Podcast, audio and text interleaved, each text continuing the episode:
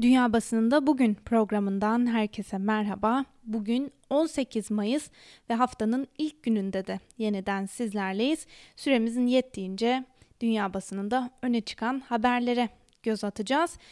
Her zaman olduğu gibi bugün de Alman basınından Deutsche Welle'de yer alan bir haberle başlayalım. Almanya'da korona ve komplo teorileri başlıklı habere göre Almanya'nın birçok kentinde yine korona önlemlerine karşı protesto gösterileri düzenlendi. Protestolarda aşırı sağcılar öne çıksa da bu gösterilere farklı gruplar katılıyor. Grupların ortak noktası ise komplo teorileri. Münih, Berlin ve Stuttgart'taki gösterilere binlerce protestocu katıldı. Almanya'da son haftalarda yayılan komplo teorilerinden siyaset de rahatsız. Alman hükümeti ve demokratik siyasal partilerin liderlerinden sonra Cumhurbaşkanı Frank-Walter Steinmeier de rahatsızlığını dile getirdi denmiş haberde.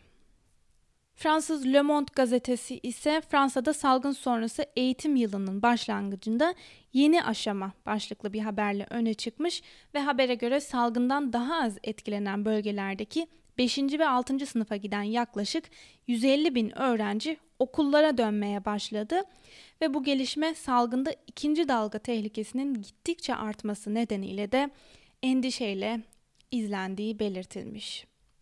İtalyan The Local, İtalya Haziran ayı itibariyle uluslararası seyahatlere izin verecek başlıklı bir haberle öne çıkmış ve habere göre hükümet Haziran ayından itibaren turistlere kapılarını yeniden açacak ve bu süreçte 14 günlük zorunlu karantina dönemi de sona erecek. İspanyol basınından El Pay ise ülkede alınan önlemlere dair bir haberi gündemine taşımış ve habere göre İspanya Sağlık Bakanlığı toplu taşıma araçlarının ötesinde maskeleri zorunlu hale getirecek ve bugün ayrıca 10 binden az nüfusu sahip ilçelerde dışarı çıkmak veya egzersiz gibi aktiviteler içinde bölgelerde uygulanan çizelgelerin de askıya alınması bekleniyor. Bu haberlerin ardından Amerikan basınında yer alan haberlere göz atalım ve Washington Post'la başlayalım. Koronavirüs testleri yaygınlaşmaya başlamışken yeni bir sorun gündeme geldi. Test yapılacak kişi sayısında eksiklik yaşanıyor başlıklı habere göre valiliklerin ve halk sağlığı merkezlerinin kapsandığı Washington Post'un yaptığı bir ankete göre birçok eyaletteki test kapasitesinin hastaların ihtiyacından daha fazla olduğu belirlendi. Ancak uzmanlara göre eyaletlerin sahip olduğu test kapasiteleri ihtiyacı karşılıyor gibi görünse de aslında hedeflenen test sayısının hala çok altında olduğu da belirtilmiş. Diğer bir habere göre Salgın Kontrol ve Önleme Merkezi ile Beyaz Saray arasındaki gerginlik gündeme taşınmış. Trump'ın danışmanlarından birinin söylemiyle yeniden gün yüzüne çıktı bu gerginlik.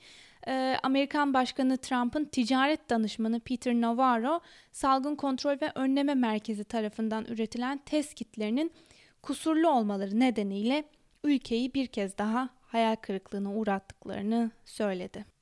Ekonomiye dair bir haberle devam edelim. Fed Başkanı Jerome Powell pazar günü yaptığı konuşmasında Amerikan ekonomisinin salgının etkisiyle aldığı sert darbe nedeniyle en az 18 ay daha toparlanamayacağını söyledi. Bu arada ekonomideki düşüş eğiliminin de önümüzdeki seneye kadar devam edebileceğini öngördüklerini belirtti. ABD Sağlık Bakanı Alex Azar ise ekonominin yeniden açılması ve önlemlerin gevşetilmesi için ortamın hazır olduğunu söyledi ve gerekçe olarak da eyaletlerin yarısında son günlerde hiçbir ölümün kaydedilmediğini göstermiş. New York Times'ta yer alan bir haberi de sizlere aktaralım. Eyaletler normalleşme adımları atmaya hazırlanmışken valiler mevcut riskleri yeni risklerle dengelemeyi hedefliyor başlıklı habere göre koronavirüs sebebiyle uygulanan karantina önlemleriyle ekonomiler ağır darbe aldı. Ekonomideki kötü gidişatı bir an önce engellemek için önlemler kaldırılmaya başlandı. Ancak valiler normalleşme adımlarının maliyetinin çok daha kötü olabileceği konusunda da endişeliler denmiş haberde. Amerika'nın sesinde yer alan birkaç haberle devam edelim. Trump Cuma günü Dışişleri Bakanlığı müfettişi Steve Linick'i görevden almıştı. Bu Trump'ın Nisan ayının ilk günlerinden bu yana görevden aldığı dördüncü müfettiş oldu. Ancak Temsilciler Meclisi Başkanı Nancy Pelosi, Başkan Donald Trump'ın Dışişleri Bakanlığı baş müfettişini görevden almasının müfettişin yürüttüğü soruşturmalardan birine misilleme amacı taşıması durumunda bunun hukuka aykırı olabileceğini belirtti. Beyaz Saray danışmanlarından Peter Navarro ise Pelosi'den farklı düşünüyor. Trump ve kendisine yakın bazı isimler uzun süredir komplo teorileri ortaya atarak kariyerli bazı ka- kamu görevlilerini başkana zarar vermeye çalışan derin devlet olarak niteledikleri belirtilmiş. Bir diğer haberle devam edelim.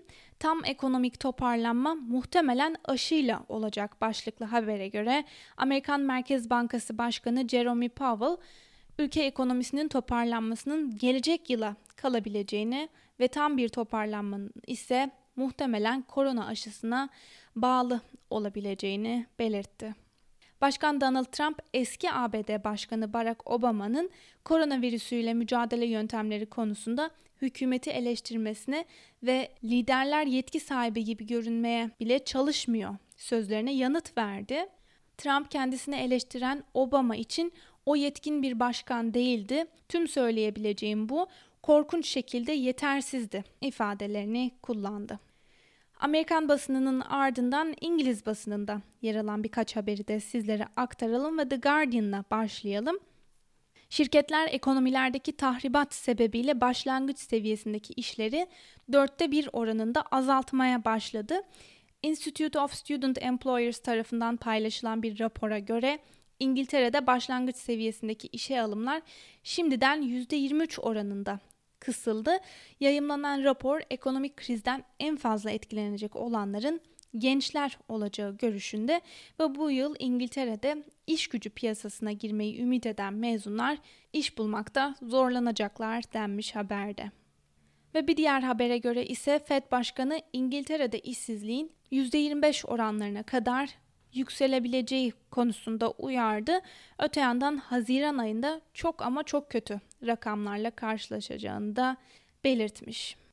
Independent'ta işsizlik ve ekonomiye dair bir haberle öne çıkmış ve habere göre İngiltere'de her 5 kişiden biri salgın sonrasında işini kaybetmekten korkuyor. Sağduyu önemlidir fakat yöneticiler de buna uymalı başlıklı bir diğer habere göre İngiltere Başbakanı Boris Johnson'ın salgınla mücadelede yaptığı açıklamalar ve izlediği yol bir kez daha eleştirilmiş. Geçtiğimiz hafta biz bültenlerimizde aktarmıştık. Belki onu hatırlatmakta fayda var. Boris Johnson ülkede önleme olarak tetikte olun şeklinde bir söylem ortaya sürmüştü. Ancak Johnson'ın bu söylemi hem belirsiz olması nedeniyle hem de sorumluluğun halka yüklenmesi nedeniyle eleştirilmişti. Johnson ise bu eleştirilerin yersiz olduğunu söyleyerek halktan sağduyulu davranmalarını istemişti. Bugün Independent'ta paylaşılan haberde ise Johnson bir kez daha eleştirilerek hükümetin ve siyasi yetkililerin de sağduyulu davranmaları gerektiği belirtilmiş. Aşı çalışmalarına dair bir haberle devam edelim.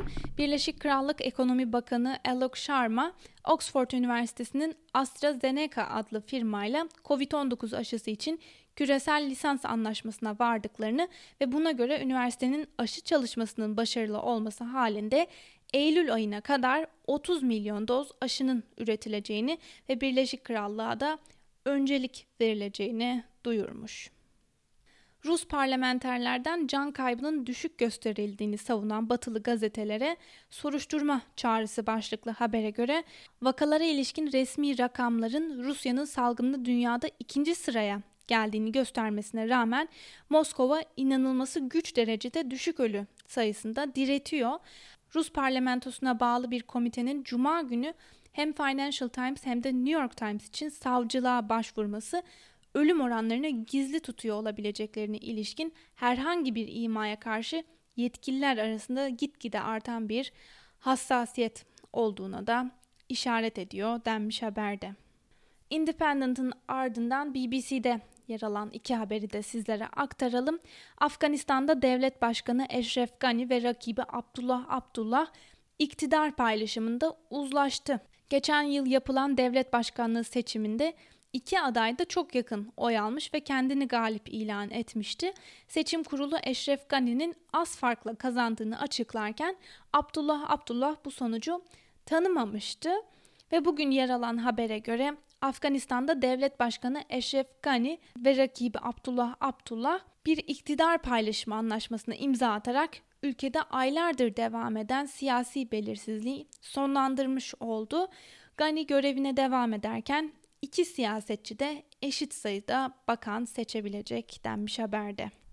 Brezilya'ya dair bir haberle devam edelim. Brezilya'nın en büyük kentinde sağlık sistemi çökmek üzere başlıklı habere göre Brezilya'nın en büyük kenti Sao Paulo'da koronavirüs salgını nedeniyle hastanelerdeki doluluk oranının %90'a ulaştı ve iki hafta içinde tam kapasite doluluğa ulaşabileceği uyarısı yapıldı. Devlet Başkanı Bolsonaro'nun kısıtlama karşıtı olduğu ülkede Covid-19 sebebiyle hayatını kaybedenlerin sayısı da 16.122'ye yükselmiş oldu.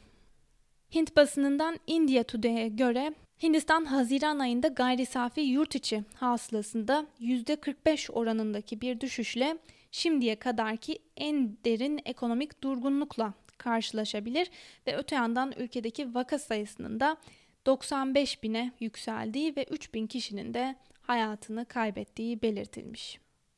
Japon basınından Japan Times'ta yer alan önemli bir haberi sizlere aktaralım. Hem İngiliz hem de Amerikan basınında bugün geniş yer bulan bir habere göre dünyanın en büyük üçüncü ekonomisi olan Japon ekonomisinin resmi olarak resesyona girdiği açıklandı. Japonya'daki ekonomik durgunluğun tahmin edilenden çok daha ağır olduğu belirtilirken bu gelişme diğer ekonomileri de alarma geçirdi. Ancak veriler ekonominin Japon Başbakanı Shinzo Abe'nin resmi olarak bunu doğrulamasından çok daha önce resesyona girdiği de belirtilmiş. Ve son olarak Rus basınından Moscow Times'ta yer alan bir habere göre yetkililer karantina önlemlerini kaldırıp normalleşme adımları atmaya başladıkça virüsün asemptomatik taşıyıcıları da tespit edilmeye çalışılıyor.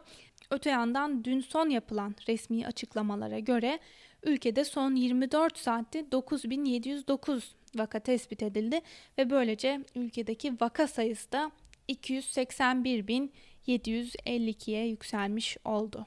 Sevgili Özgürüz Radyo dinleyicileri, bu haberle birlikte bugünkü programımızın da sonuna geldik. Yarın aynı saatte görüşmek dileğiyle. Hoşçakalın.